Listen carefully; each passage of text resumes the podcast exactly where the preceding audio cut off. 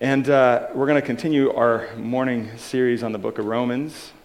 Um, and we're going to uh, basically, to remind you, Romans is a letter that Paul wrote to the church in Rome before he'd even gone there. And in the book of Romans, more than any other place in the New Testament, any other place in the Bible, we have a really clear um, explanation of the gospel over and over and over again. And, and if you've experienced the gospel, which is the message of God's love and life through Jesus Christ, if you've experienced that, then you can't really talk about the gospel without celebrating the gospel. And that's also what Paul does throughout this entire book. He's celebrating the gospel um, and the good news of God's love for those who will receive it and so last week we looked at the beginning of the introduction of the book. We just looked at the greeting that Paul um, made to the, the church in Rome, and, and we saw that even the greeting itself, just saying, Dear people in Rome, he couldn't help but uh, get sidetracked with how incredible the gospel is. And uh, we're going to continue looking at the introduction still to the book, and he turns from the greeting to basically um, his connection with the people. Even though he hasn't been there yet, he hasn't even met these people in person, he has a connection with them that he can't ignore. And again, that is completely shaped by the gospel. And so we're going to look at Romans 1, verses 8 to 15. If you have a Bible, I encourage you to follow along in there. If you don't have a Bible, it's printed in your order of worship.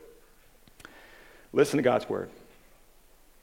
First, I thank my God through Jesus Christ for all of you, because your faith is proclaimed in all the world. For God is my witness, whom I serve with my spirit and the gospel of his Son that without ceasing I mention you always in my prayers, asking that somehow by God's will I may now at last succeed in coming to you. For I long to see you, that I may impart to you some spiritual gift to strengthen you.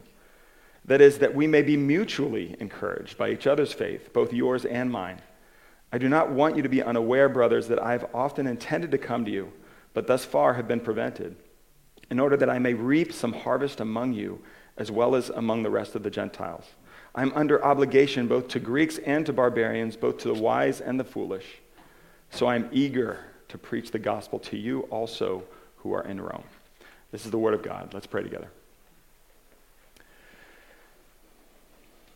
Father, as we look at these words that were written so many years ago, we pray that your Spirit would open our eyes and help us to see what you are saying here right now. We pray that as we look at your word, that you would be our vision and that we would see more of Jesus and what that means for us as we live. And we pray this in Jesus' name. Amen.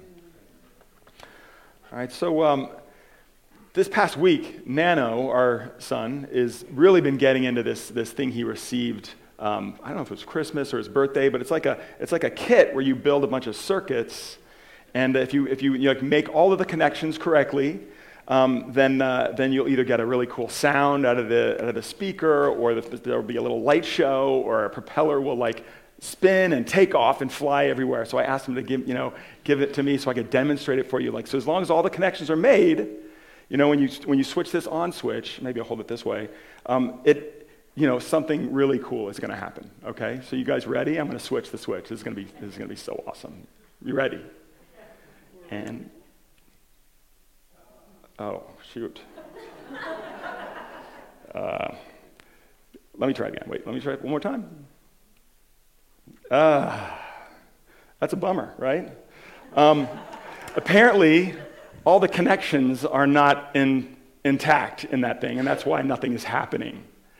And I'm sure you guys are all really disappointed. If you want to see what happens, check with me, or even better, check with Nano after the service, and he will search every possible connection and make sure everything is in place so that you will hear the sound. Now, having said that, I know pretty darn well that none of you guys are going to care enough to ask him to do it for you. I guarantee no one's going to. Well, now that I've said that, you might. but if I hadn't said that, nobody's going to come to me afterwards and be like, what actually does happen? Come on, do it for me. I know, nobody, and, and you shouldn't care, honestly, you shouldn't care. It's like a kid's toy, really. It's just going to be a little tiny little sound, right? Um, it, we, we shouldn't really care about the connection that that makes um, because it's, it's really, what's the point? Um, But as human beings, we are made to be connected to one another. We are made to be connected to one another. We were made to be regularly moving towards one another, caring about one another, doing life closely together. We were made to be connected to one another. Um, the problem, I think, is that many of us are really content to live life disconnected from each other. You know, just as you're, you're going to walk out of here content not to find out what happens with, thing, with this thing. We are content. It's, it's more trouble than it's worth to really invest, to really give the energy and the effort to connect with each other, to invest our time. I mean, uh, this is the thing connecting with each other is hard, it's hard work, it's messy, it's complicated, right? And so we don't, we we live much of our lives just content to be disconnected. Um, one of the things I think that we see in this passage as Paul writes to the, the church in Rome, that even though he has not met them yet, he's never been to Rome, he has this deep connection with them already, doesn't he? And I think that is the result of the gospel. That is the result of what God has done in his life. The result of the gospel is that it propels him towards these people. He, as, as, you, as you listen to this, did you hear how strongly he felt about the people in Rome? About this relationship that he has with them, even though he's never even seen them, never even met them in person? And so, if, if we've experienced the gospel, if we've experienced the explosion of love that God gives us through Jesus Christ, then it moves us toward other people who have experienced the same thing, especially. It moves us towards other Christians to connect with them in all, all sorts of ways. And I see in this, this short passage just three ways that the gospel moves us toward others, and especially others in God's family, other people who have received the gospel and believe it. Um, one way that it moves us toward others is, is it moves us towards thankfulness for each other it moves us towards thankfulness. That's the very first thing that Paul says right after he greets the Roman church. He says, First, I thank my God through Jesus Christ for all of you. He thanks God for all of them. He is thankful for every single one of the people in the Roman church. And just to remind you, Paul hasn't many of those people yet. He doesn't know exactly how all those people, you know, what those people are like. And, and I guarantee you that there's people in the Roman church who Paul would not necessarily gravitate towards. He wouldn't necessarily get along with all of them, even like want to spend time with them if he just met them in the, in the marketplace or whatever. You know, there would be people in, in the Roman church that would, for sure, Paul would disagree with, that would maybe rub him the wrong way. And yet he is thankful for every single one of them. Why? Why is he thankful for them? And he says it in verse 8. He says, Because your faith is proclaimed in all the world. He's thankful for the fact that they have experienced the gospel, that they've received the work of Jesus, that they've trusted in Jesus, and that that trust, that faith, is known, uh, known enough throughout the world that Paul has heard about it. Paul has heard about their faith, and that is what he is thankful for. Now, I would argue that, you know, what does it mean to be thankful for something? We are thankful for things that we benefit from, aren't we? Are we ever really thankful for something that we don't benefit from in some way? We're generally thankful for things that we benefit from, that we get joy from, that bring us happiness, that, that make us glad. That's, that, those are the things that we thank God for, or we're just thankful for. We're thankful for things we benefit from. And so, how does Paul benefit from hearing of the faith of the people that he's never met? How does he, how does he benefit from the fact that people in some far off place have believed the gospel? I would argue that, that maybe one way that he benefits is the fact that when, you know, Paul has believed in Jesus. Jesus has appeared to him. He, he has given his life to Jesus and trusted in Jesus. And Paul gets his value, his significance, his joy, his peace from Jesus. Okay? But when he hears about other people experiencing the same thing and meeting Jesus in a similar way that he has met Jesus, it brings him joy because it, it reminds him that, that maybe he's not crazy. it reminds him of the reality of what he himself has experienced. Does that make sense? I mean, maybe uh, I, am I'm kind of scared to ask this, uh, this question to, to try to illustrate this. But when I was a kid, there's all sorts of different TV shows that I used to love to watch. And one of those shows that I really loved was this show called Chips. Did anybody in here watch Chips? Did anybody really like Chips? Thank you. That's awesome. That makes me happy. I'm thankful for those of you in here that like Chips because that reminds me that I'm not crazy. That reminds me that I'm not alone in my experience, right? And in a similar way, I think Paul has experienced something that has transformed his life, something that is more important, more valuable, greater than anything else. And then when he hears about other people, whether it's in Rome or anywhere else, who are experiencing that same thing, it, it makes him say, Yes, I'm not alone. This is actually real. Jesus is real. Jesus is as great as I thought he was. That he's transforming the lives of people I've never even met, you know, so, so far away on the other side of the Mediterranean Sea. And that's one of the things I think the gospel does for us and how it moves us towards one another. When we're able to see the work of God, God's love in others, it reminds us of the reality of the work of God for us. It reminds us of the reality of the love of God for us. And this is why the gospel pushes us towards thankfulness towards one another, especially like in the church. You know, there, there's people here who, who are very different from one another. There are people in this room who wouldn't necessarily pick the other person to, to really spend an evening together, kind of hanging out necessarily. But this is the one thing we have in common that we have seen Jesus and that he makes all the difference. All the difference. And so that should move you to be thankful for every other person in this room, no matter how different they are from you. No matter how much you might disagree on something, you have seen Jesus and experienced his love for you. And that should move you to thank God for them. Because, and, and that's why I think it's so crucial for us to come together, you know? Like, that's one of the reasons this is so significant, what we're doing right now as we sing together, as we sit together and pray together, as we read the Bible together. It helps us to know helps me to know I'm not crazy. Thank you guys for being here. Thank you. It helps me to know that Jesus is real. So the gospel moves us toward thankfulness for each other. It also moves us towards prayer for each other, right? That's the next thing he says in verse 9. He says, For God is my witness, whom I serve with my spirit in the gospel of his Son, that without ceasing I mention you always in my prayers.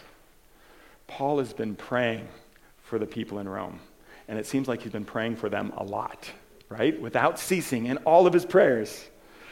Of course, I think he's probably using hyperbole here, but, but the, the point is that he's thinking about them a lot. He's praying for them a lot. When you pray for somebody, what are you, somebody, what are you doing? You're, you're asking God to help them because you want what is best for them. You want them to, you, you want God to help them right? They're in your thoughts and you want what is best for them. And so it moves us to pray. The people of Rome uh, are in Paul's thoughts, in his heart. He's been thinking about them, he's, he's been concerned for them, he's been seeking God on their behalf. And the thing is, because, you know, the fact that Paul is praying for them so regularly reveals the fact that Paul's heart is tied up with the people in the church in Rome. It, it's, it's like inextricably intertwined with them, even though he's never met them. And that is another thing that the gospel does to us. Because something happens when, when you believe in Jesus and you come to know him and you have a relationship with him. Something supernatural happens where you are connected to him. The, the, the New Testament often, the writers in the New Testament often talk about this as being in Christ or with Christ or Christ in us. You know, we, we are united to Jesus in a way that is supernatural. And so that means that everyone who is connected to Jesus, who is united to Jesus, is now connected to one another. Have you ever heard of um, stories about identical twins who share a lot of the same DNA, right? And uh, I've often heard twins say, you know, I, they, they finish each other's sentences, they finish each other's thoughts. Sometimes they're, even though they're miles and miles away, sometimes they'll feel each other's feelings. Have you ever heard stories like that? Um, when, when a person becomes a Christian, when two people become Christians, they are transformed at the core of who they are in such a supernatural way that, that we share the same spiritual DNA. And so our lives become intertwined with one another to an extent that this person's pain becomes my pain. This person's joy becomes my joy. This person's problems become my problems. I want what is best for them. And so it's the most natural thing in the world to be praying for them, to be thinking about them, to be concerned about them. You know, Paul talks in other places about how the, the church, the group of Christians of God's family, uh, he, he uses the body to illustrate the church of God, right? And just like, you know, we are concerned with every part of our body. What, what is good for my pinky toe is good for me. If things go badly for my pinky toe, the rest of me is not going to be happy either. Right? In the same way, when we are connected to Jesus, it automatically connects me to others who, connect, who are connected to Jesus. And so it moves me toward them to want what is best for them, to be concerned about them, how they're hurting, how they're struggling, to want to celebrate with them when things are going great, when they have some tremendous victory. It moves us towards each, towards each other in, in concern and prayer. When we look into each other's eyes, as well as all sorts of things we might have in common or differences we might have, when we look into each other's eyes, we see Jesus. And it moves us, it should move us, move us toward each other.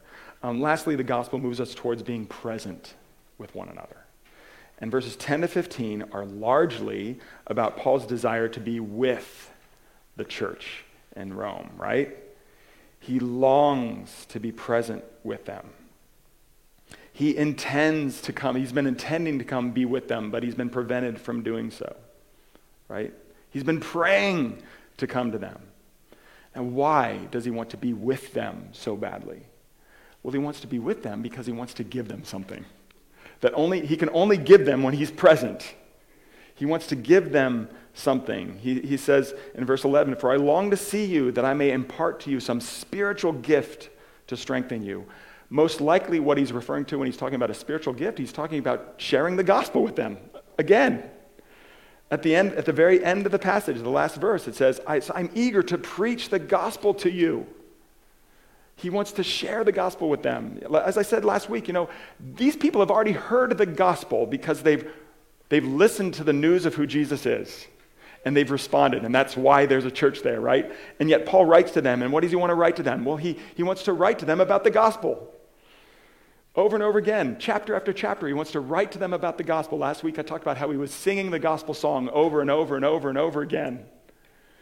And, and, and one of the things he says in that letter, he's like, and you know, I'm not satisfied with just writing to you about the gospel. I want to be with you. I want to be with you so that we can talk about the gospel some more so that we can sing the gospel song together. I want to I want to give you more of the gospel. And, and Paul recognizes he doesn't want to just give more of the gospel, he wants to get more of the gospel from them. He recognizes that he, he could, they're going to be mutually encouraged in verse 12. That we may be mutually encouraged by each other's faith, both yours and mine. Paul recognizes that as we have received the news, the, the life transforming, life giving news of who Jesus is that he came and lived and died and rose from the dead to proclaim the certainty of the love of God for us. As we receive that, it moves us to want to be with each other so that we can enjoy that together. I mean, at the heart of the gospel message is what? God sent his son into a world so that we could experience his presence. That is at the heart of the gospel. The opportunity to experience the presence of God himself. And so as we experience that, the very presence of God, it moves us to want to share that presence with one another. I mean, as we spend time together, that's actually a, a tangible, very practical way that we experience the very presence of God. as we experience Jesus living in one another, being with one another. There is nothing greater to celebrate, nothing greater, greater to remind one another of. And so, why wouldn't we want to be together? Why wouldn't we want to be together? To be mutually encouraged by each other's faith, by, to be mutually encouraged by each of us pointing to the beauty and the grace of Jesus. Our experience of the gospel should draw us to want to be with others who've experienced. On, on Sunday mornings, you know, that, that's why this, like, we should long to be here, not because we feel like we should be here, but because I just want to be with others. Again, who can remind me of the reality of Jesus and who can encourage me by reminding me of his presence and his grace. Um, that's why it should be uh, like something that we, we, we long to just be spending time with each other in small groups or just having coffee together or going to other, each other's like major family life events or even just hanging out after a worship service and eating whatever snacks are out there, drinking the coffee, finding out about what's going on in each other's lives and reminding each other of the fact that Jesus cares instead of walking out and rushing out to our car as quick as we can. Our experience of the gospel should draw us to want to be with each other. And the, and the, the beauty is nowadays with technology, we, I mean, nothing really replaces being physically present with one another, but we can also remind each other of our presence as we, as we text each other, as we call each other. You know, in all sorts of different ways. That we're constantly thinking about how can we move toward one another in love with, with the encouragement of the gospel of Jesus, the presence of the person of Jesus, the living one.